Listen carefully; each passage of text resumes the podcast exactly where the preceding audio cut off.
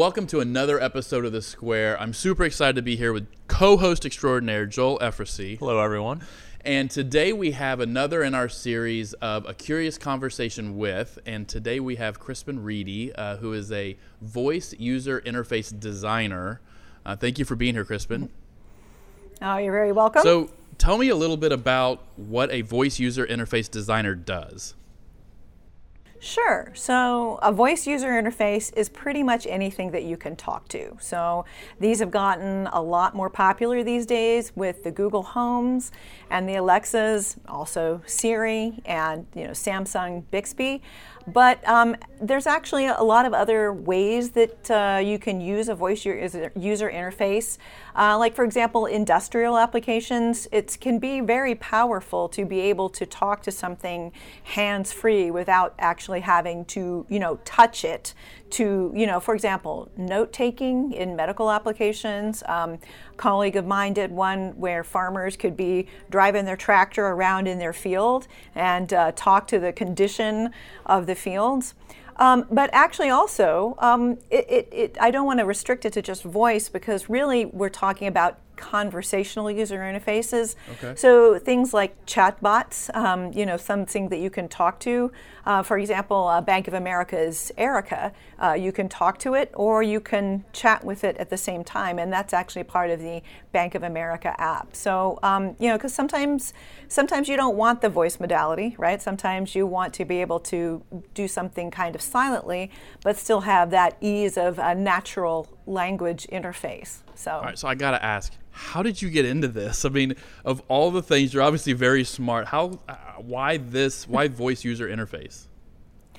Um, it just really intrigued me. And actually, I have been involved with voice user interfaces back in what they might call the OG days of voice user interface, when you could call up those annoying things on the phone and, you know, hey, what's my bank balance? That's actually a very old school version of voice user hmm. interface, but a lot of the underlying technologies and design principles are the same. So.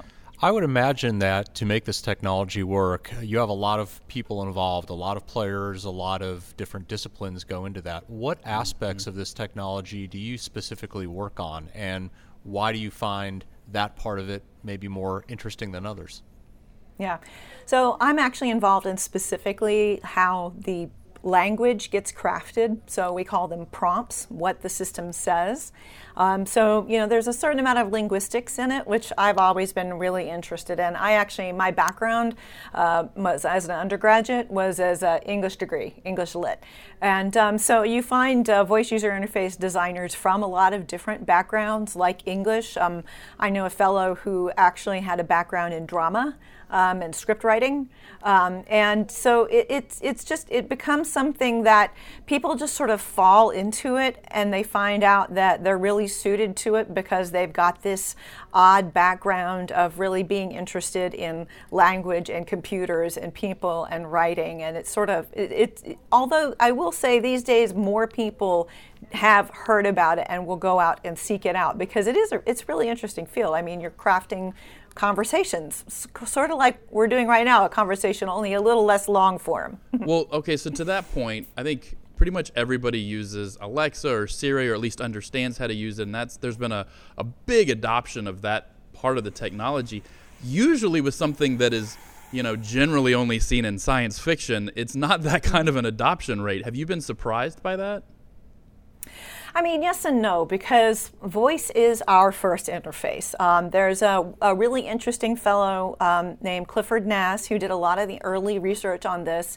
And one of the things he found is that babies actually learn their language while they're still in the mother's womb. You come out um, with like different kinds of uh, phonemes that you mm. are tuned to.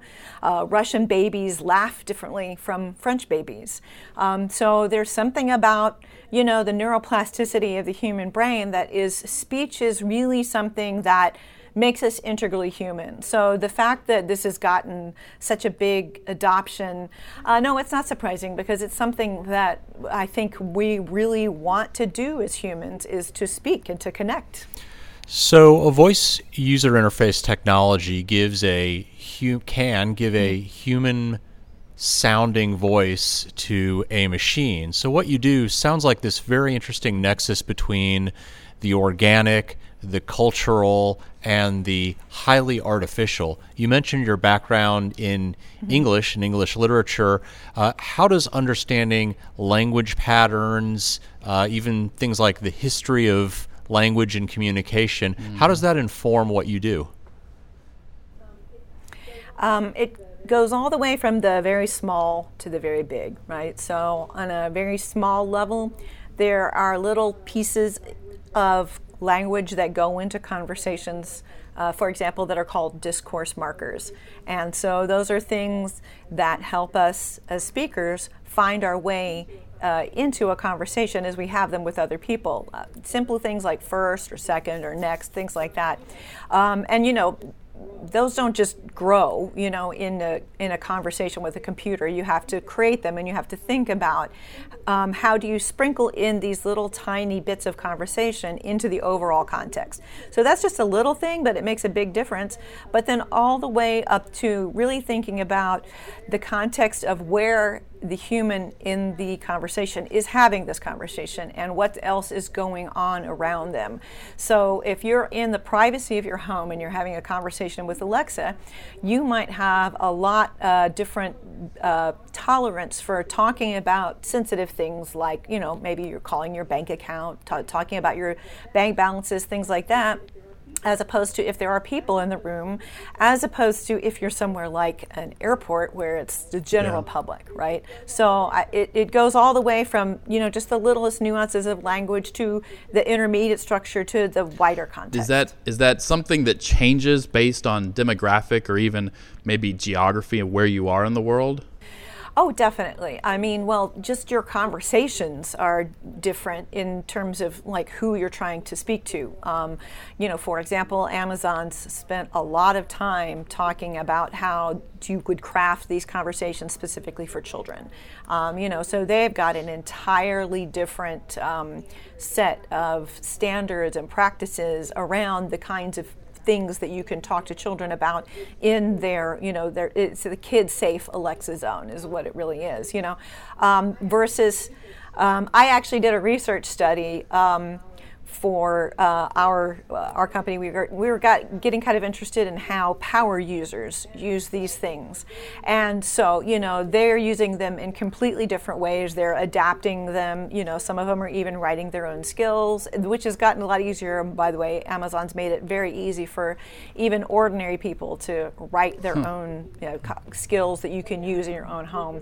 But yeah, um, it, it people are using the technology very differently and. Um, um, the people who are making the conversations, creating the conversations, think about that when you're thinking about um, who you're writing for. Um, I mentioned earlier about the um, uh, application of somebody in a field, a farmer in a field driving a tractor. Um, he's using that application, that voice application, um, every day, multiple times, and so he's going to learn it. So you want to do things like give him shortcuts, um, give him, you know, power moves, um, and keep the conversation very terse, as opposed to if you're doing something that's much more for entertainment, um, then the people who are doing those types of skills are going to plant little Easter eggs in there for fun. They're going to make them a lot of music, a lot of different kinds of sound. They're really going to try and jazz them up and give them a lot of different personalities. So it's a big, big range of different things that people are doing with voice right now. Well, I know we both have kids, mm-hmm. so I am curious because we're talking about the different demographic. I'm also curious about different age groups because I uh, will often mm-hmm. hear my kids yelling at Alexa to play a certain song or something. But what's crazy is to think about how they're picking up this skill. skill. You know, you were talking earlier about uh, babies in the womb and whatnot picking up those those mnemonic things. My kids are picking up the ability to have this voice user interface without even realizing it's something that didn't exist before mm-hmm. five, ten years ago. Is there is there mm-hmm. any kind of research in how they're going to be earlier adopters how's this, as this technology moves forward? Oh, yeah. I mean, so it, one of the things that people are finding as their children use these uh, Alexa um, skills or Google skills is that um, pe- the children are bringing the expectation that they can talk to anything, mm. right? They can talk to, you know, they want to talk to the toaster, they want to talk to the fridge. so it's really interesting because those kids are going to have their expectations mm. disappointed a little bit, right? You can't talk to the toaster just yet. Well, may, there might be a toaster. I don't Oven, know, make me cookies. I can see that coming very quickly. I'm ready. I'm ready for that technology. yeah, exactly. hmm So you you mentioned using um, this technology for a, a fairly wide demographic. Um, obviously, each voice user interface, if it does have a human characteristic to that voice, it has certain qualities to it. It is male or female, or maybe it's androgynous. It has or may not have a regional accent, a cadence of speech. In the case of uh, asking some you know cheeky questions of Siri. You get you get some sense of humor that was uh, programmed into it. How do you go about deciding the sonic characteristics of that voice interface? I teach a class at SMU, and um, we actually do about three hours of discussion just on this topic uh, because it's really, really interesting. Uh, and it takes a lot to unpack. I mean, first of all, you just mentioned the gender, right? So, do you go with type or do you go against type? Because you're there's a lot of cultural construction, especially in the United States, around the operator being female, right? And so you can actually look at a lot of different academic research, and people are talking about how, okay, yeah, this is a little bit of a stereotype. So when you're talking to somebody who is going to, like a business, who's going to create one of these, do you play with it or do you play against it?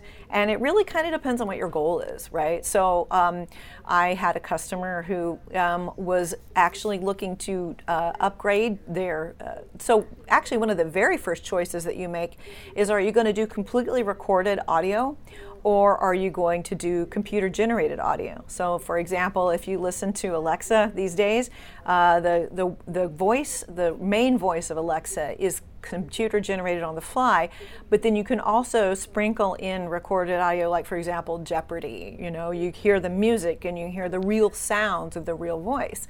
So that's actually all the way back at the beginning. That's the first choices you make. Are you going to use this computer generated it's called text to speech audio and are you going to use that or are you going to use recorded audio or are you going to use a mix, a mix of both and so that's where you start to get technological considerations into account is to are you operating on Alexa? What do you have to offer there? Are you operating on Google? What do you have to offer there? Are you operating somewhere else?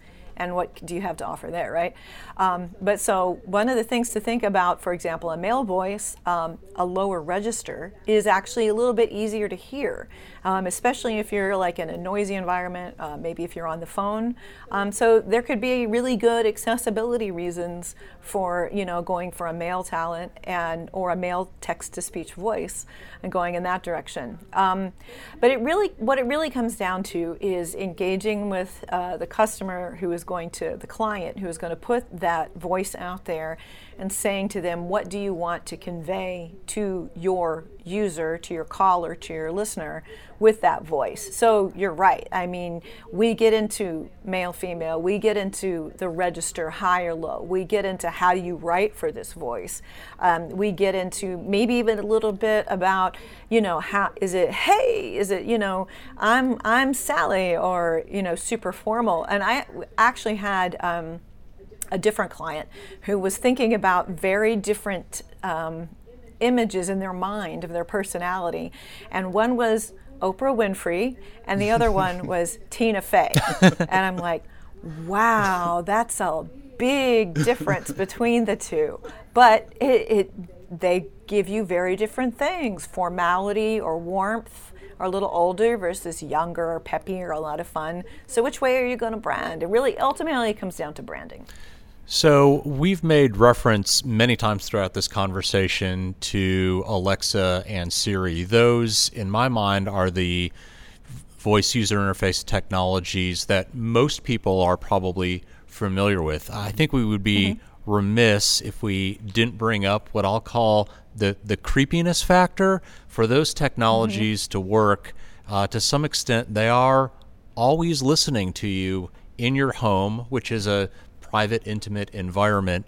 Um, What techniques uh, do you or does the industry use to make that a little bit more palatable for people to essentially welcome into their homes as another A listening device. uh, a listening device Yeah. that's a, a permanent household guest that will not leave unless you Yeah. unplug them. It's really interesting to look at like the comics that people put out you know like the nsa will you please uh, make me pancakes? or something you know. I mean there's just this wide variety of feelings about that and um, some people are very um, especially um, so that is also something that you see very differently in america versus europe for example. Um, so I, I do think that that particular concern for privacy is different in different places. Um, but for example um, well, I'm, I gotta, I gotta ask, what's the difference between Europe and America?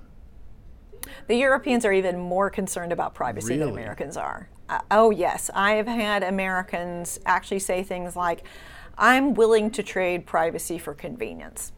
I actually have heard people tell me that in in interviews, and it's like, wow, okay. Versus, you know, uh, Europe, I think there's a lot more concern for, uh, you know, wanting to keep their own data you know, in their own house, in their behind their own firewall, as it were. But yeah, so um, you know, there's a bunch of different ways. Um, some of it is just education. I mean, so these systems actually um, operate off of what they call a wake word. That's what Alexa or Hey Siri or uh, any one of those words. And so the wake word is actually uh, local to the device. So it, it, it's running right there. So you don't have any traffic going to Amazon or anything until uh, the device wakes up.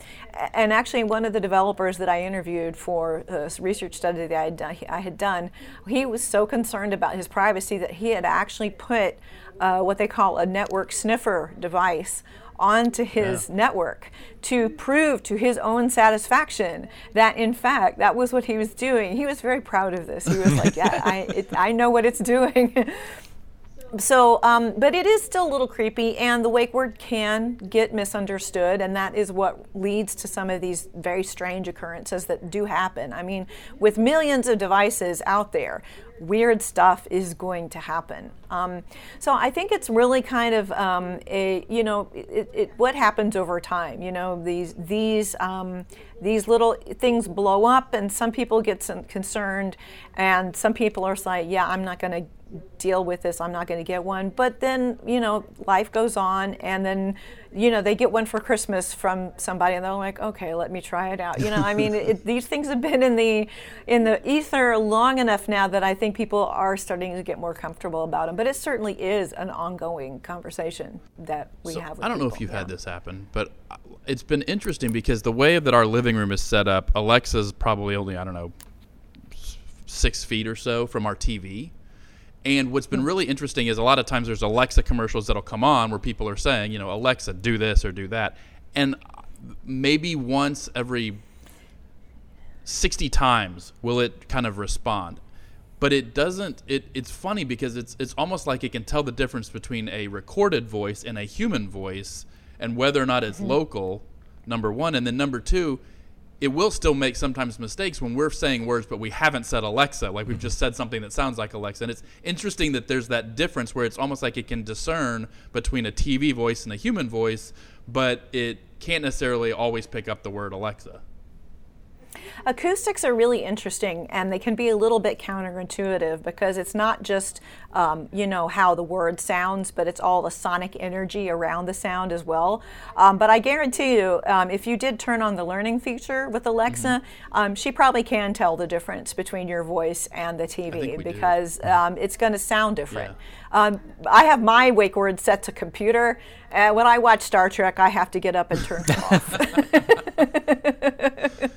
I, I think it is also interesting. Speaking of human and computer, like uh, it's it's. I have a really good friend that um, is a has done some um, voiceover work for the Spanish language of a very prominent. I probably can't say who it is. Voice user interface, but I'm curious. Like th- some of the, it's hard to tell the difference between human and computer generated.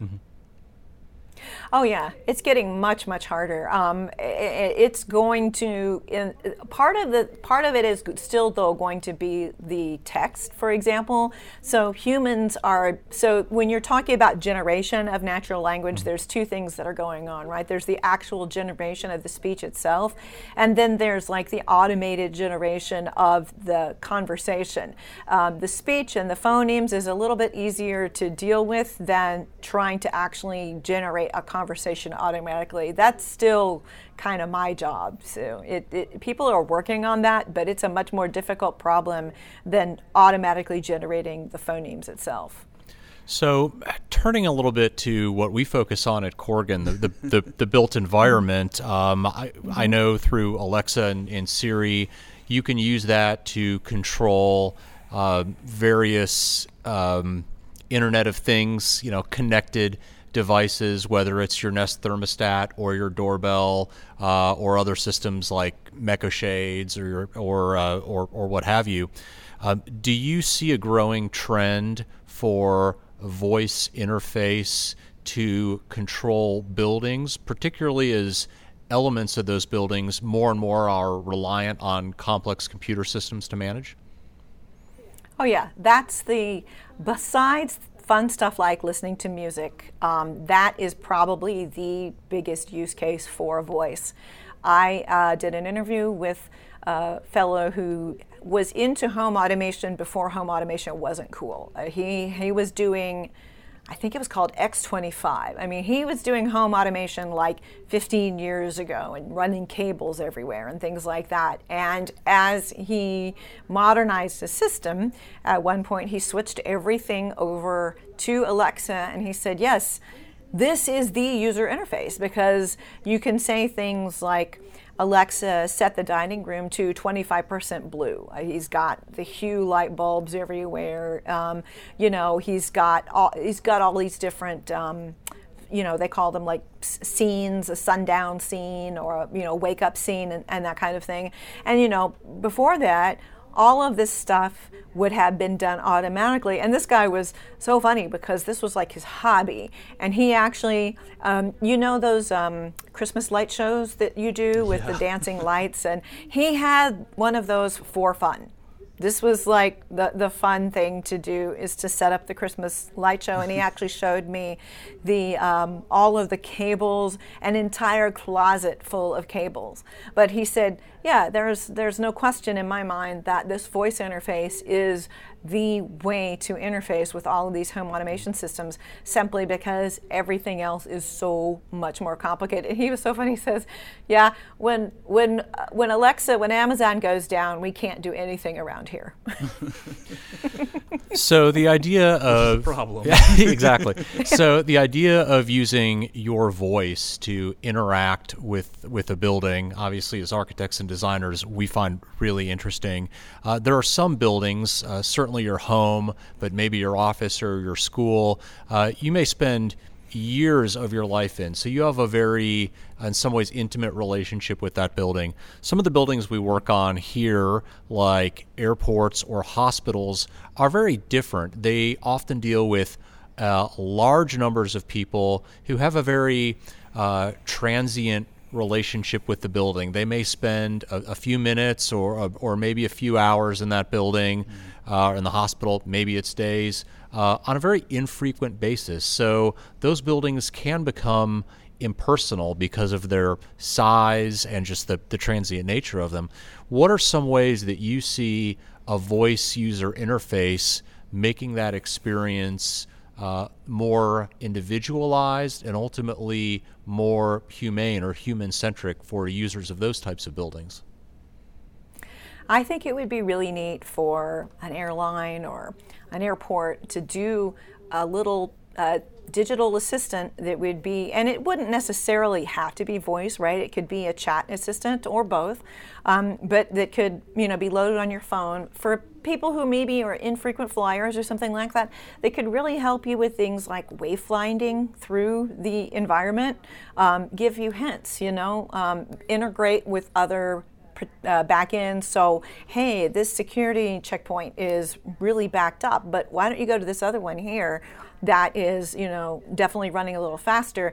Mm. It could be like a little friend in your pocket because, especially if you're not uh, a weekend, a weekday warrior, you know, one of those, you know, regular flyers. If you don't fly very often, you know, those experiences can be very intimidating trying to find your way around. Um, so I would love to see something like that. I, I think it would be, it would go a long way towards really humanizing the experience of trying to figure out exactly what's going on in the environment.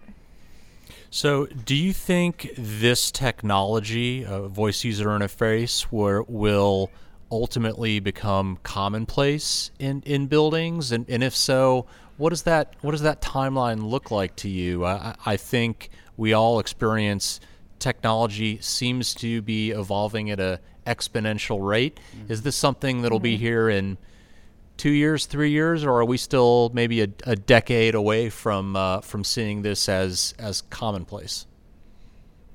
So the holy grail for this type of experience is like we had on Star Trek, right? You can go anywhere in this the environment and talk to the computer and the computer will feed you and tell you what's going on and you know give you hints or whatever but um, it's a ubiquitous voice experience right part of the issue, or I don't say issue, but complication is that, um, you know, this is so in the world as we experience it there's a lot of there's an ecosystem right? So um, when you're thinking about providing a voice experience um, you have to think about how that if you really want to get to that a perfect holy grail of um, really supernatural feeling experience, you've got to have it everywhere. And so it, it becomes complicated in things like you mentioned airports, for example. So that's a very noisy environment. Um, and so it, it, I, I almost think that um, it, it might go the other direction where um, it's not so much dependent on having it everywhere, but that you've got your own little assistant mm-hmm. that will, like the airport assistant, but that will help you out with other things as well, and that could maybe even integrate with other assistants, right? Because um, it, it make it more personal because it's a little easier to do than trying to figure out that big connectivity. Like I think about, I think about. Um, I think about home theater stuff, right? Uh, my mom, I go over to my mom's house and she still has a little piece of paper um, to write down how to turn on the TV, right? And how to get to cable, right? And that's because we don't have the real, true interoperability in those home theater systems, unless, of course, if you buy a um, a universal remote, but then you got to learn to program it, right? So that's kind of the seesaw, right? Are we going to try to get to the interoperability? And I, I think I, I see the smaller things as being a little bit easier to do, especially because. Um, so I'll give you an example. There's an app out there called Woebot, W O E B O T, and it's a mental health bot and you can pull it up on your phone and you can check in with it in the natural language. And it gives you hints and it was actually built by a team of psychologists and it gives you uh, you know approved mental health tips and techniques and it trains you every day. And i'm like wow as people get more and more comfortable with having these little pocket friends kind of like what was they Tamagotchi yeah, or whatever yeah. right I can I can really see I kind of really feel like that's really the direction that this might go rather than going large, right? Going small, but then has something that helps you with everything around you. So I guess it's so funny. I always the Tamagotchi always died on me. But in that same vein, when you think about you know the voice user interface giving a personality something. So when when Joel and I were talking beforehand, and we were talking about HAL and some of the famous computer personalities of sci-fi and the Star Trek computer, Jarvis, they it was funny. I could think I can imagine walking into Tony Stark's house, and you know Jarvis becomes the persona of that mm-hmm. design. Mm-hmm. Do you see where that could be something where you know, um, you know, maybe American Airlines has a bunch of different terminals in different cities, but there's a unified voice, or maybe there's a mm-hmm. voice per that's reflective of the community or something, but where it actually gives the building's personality.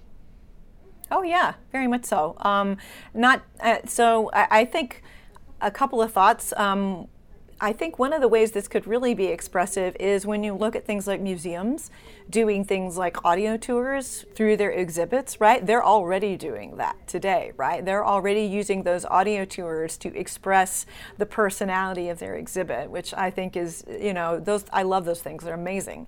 Um, but, you know, yeah, a more interactive model, sure. I think it would be um, a really interesting um, and it humanizing, humanizing experience um, for all of them. And I think people do relate to these things.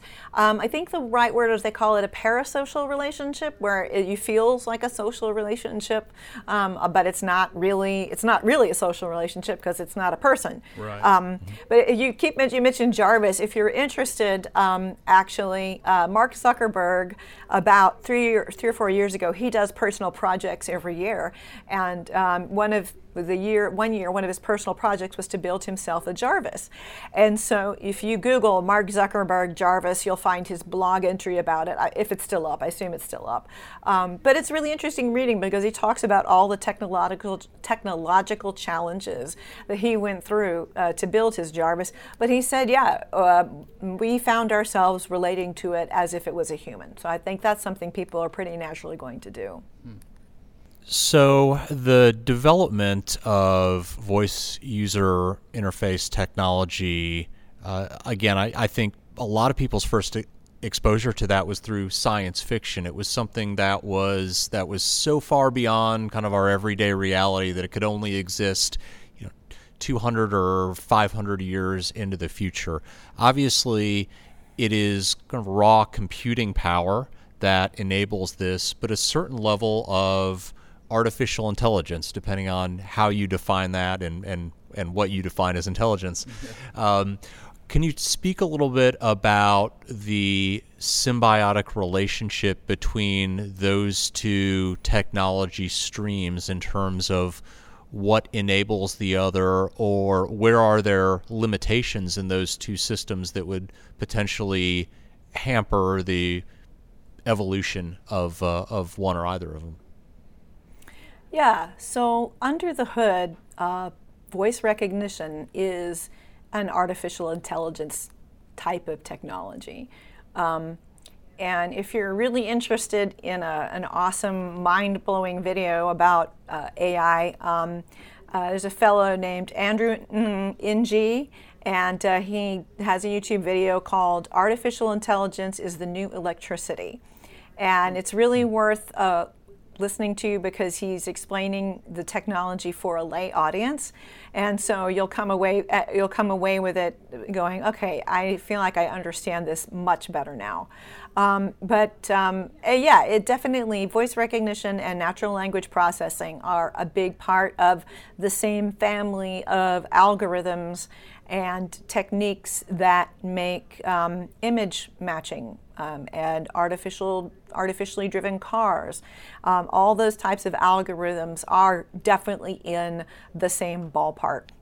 And they do have, so, um, you know, they, and they are, they are heir to some of the same problems, right? So, um, you, you, know, an algorithm is only as good as the data that you give it.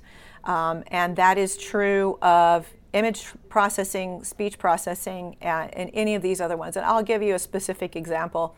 Um, we had uh, we were running some voice processing for a customer in Ireland, and they were actually um, testing with their Irish testers, and so the system was set up to automatically learn from itself and so it learned the Irish accent from the Irish testers, even though we didn't really want that because the main customers were in America.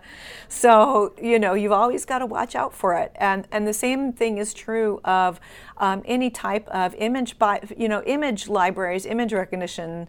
When they're scraped off the internet, they will have an inherent bias in them as well because of who's using the internet right? So, and what and who's tagging those images and how they're tagging them? Are they tagging them in English? Or are they tagging them in some other language? And do they ever get found at all?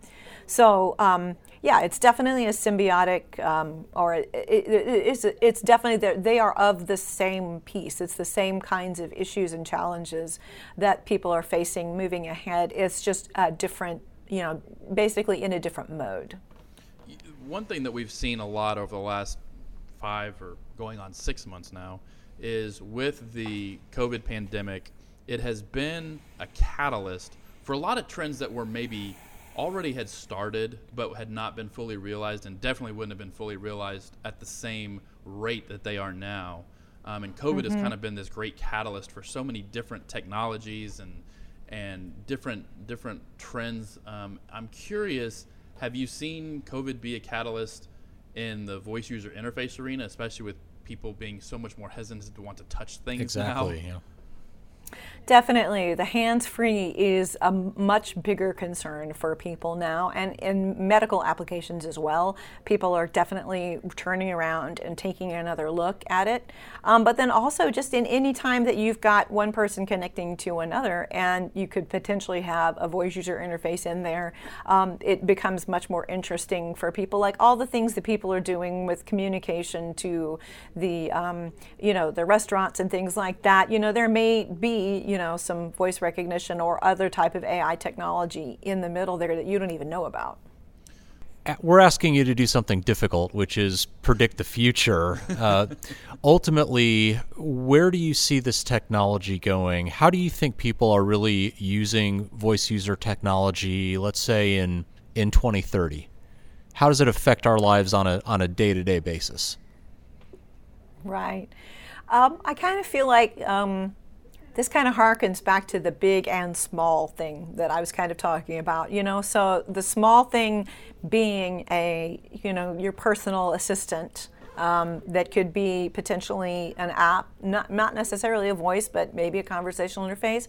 But then with the big things, you know, I do see it really coming more into the public sphere, and I do see it getting more adopted in places like, for example, airports, hospitals, to make things easier for people to access that entire, you know, built environment and being more comfort, being more comfortable in it.